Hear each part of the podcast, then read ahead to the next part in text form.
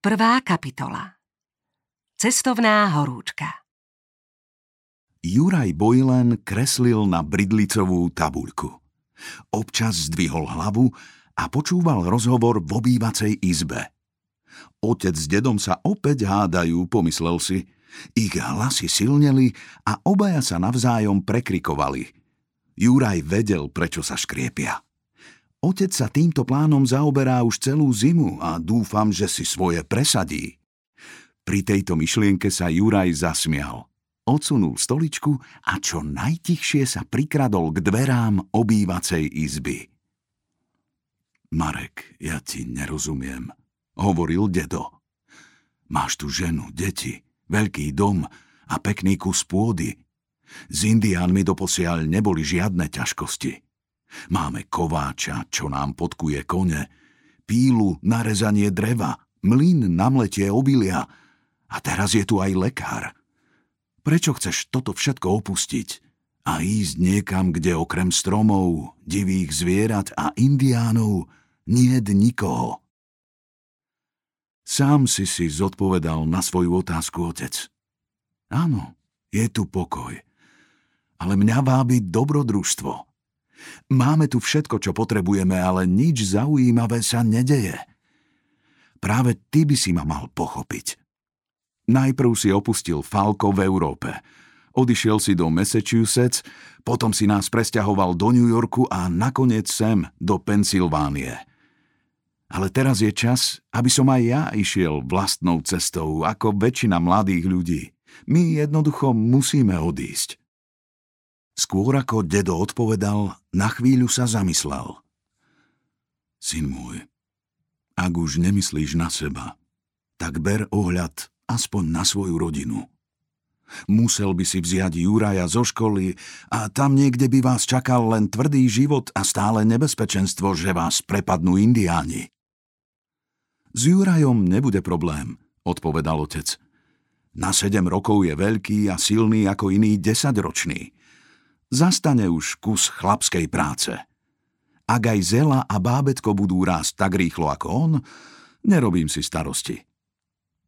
Juraja potešilo, ako pekne o ňom otec hovorí.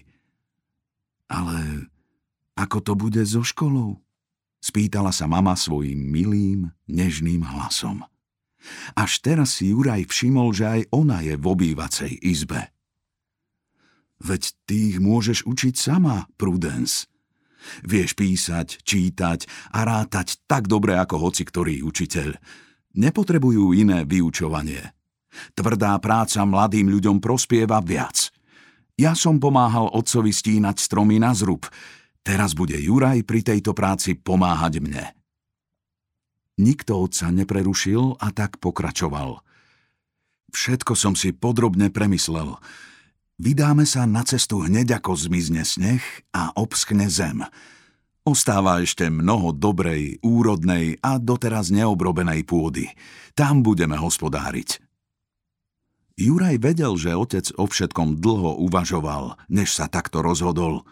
Bol taký vzrušený, že sa neovládol a s výkrikom hurá sa vrútil do izby. Už sa nemôžem dočkať, otecko, kedy budeme stínať stromy – Juraj, ty si počúval za dverami? Otec to povedal veľmi pokojne, ale jeho tvrdý pohľad Juraja prebodával a on sa hambil za to, čo urobil. Nech si už aj v posteli, lebo uvidíš, prikázal mu otec. Juraj zvesil hlavu, bez jediného slova poslúchol a ľahol si do postele. Mrzelo ho, že dal otcovi dôvod na výčitky, ale jeho zvedavosť bola príliš veľká. O chvíľu ho prešla stiesnená nálada a tešil sa na dlhú cestu do neznámej a divokej krajiny. V tú noc nemohol od vzrušenia ani zaspať. Ráno už otec nemyslel na svoj včerajší hnev. Sedel pri stole a čakal na raňajky. Mamička, uvidíš, že ťa to krásne územie nadchne. Lesy sa dotýkajú vysokých hôr a do údolia steká mnoho riek. Tvoj otec a jeho priatelia boli tiež nadšení, keď sem vtedy prišli, hovorila mama a kládla na stôl ešte teplý kukuričný chlieb. Máš pravdu. Vtedy sa im táto krajina tiež páčila. Bola úrodná a mohli žiť podľa vlastných predstav. Ale teraz je to už iné. Ľudí je tu čoraz viac a keď naše deti dorastú, nebude tu už pre všetkých dosť miesta. Potom sa otec obrátil na Juraja.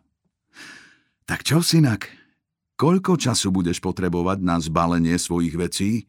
Do večera budem hotový, otecko. Počuješ ho? Smiala sa mamička. Ale nám to, Jurko, bude trvať o niečo dlhšie. Keď budeš hotový, pomôžeš nám, áno? Dni sa míňali a Juraj zistil, že mama mala pravdu. Ešte nikdy predtým nemali všetci toľko práce. Otec zvolal mladé rodiny z okolia, aby zistil, kto sa ešte chce pridať. Rozhodlo sa ďalších 14 rodín. Teraz stáli pred rozhodnutím, čo vziať so sebou. Otec vysvetlil, že si môžu zobrať len to najpotrebnejšie, pretože pre každú rodinu bude k dispozícii iba jeden voz. Kým mama so zelou vyberali odev, nábytok a riad, Juraj s otcom triedili náradie a zásoby. Museli pritom myslieť aj na zimu. Pomáhali im aj dedo a Juraj bol prekvapený, ako si so všetkým poradil – z vlastných skúseností vedel, čo budú potrebovať na cestu, čo si môžu zhotoviť neskôr a tiež aj to, aké zásoby jedla treba vziať so sebou. Jurajovi sa zdalo, že vo voze bude takmer samé jedlo. Ubiehali dni a týždne. Pôda pod teplými slnečnými lúčmi pomaly schla. Jedného dňa otec oznámil, že o sedem dní sa vydajú na cestu. Až teraz prepadla cestovná horúčka aj mamičku. Pobehovala po dome v obave, či na niečo nezabudla a vzrušene debatovala so susedmi. Juraj pomáhal otcovi s prípravou veľkého voza, lebo ten mal previesť celý ich majetok. Prikryli ho hrubým plátnom, vybrali najlepšie kravy a ovce a zvyšok nechali dedovi Bojlenovi. Konečne nadišla posledná noc v starom dome. Ráno museli vyraziť.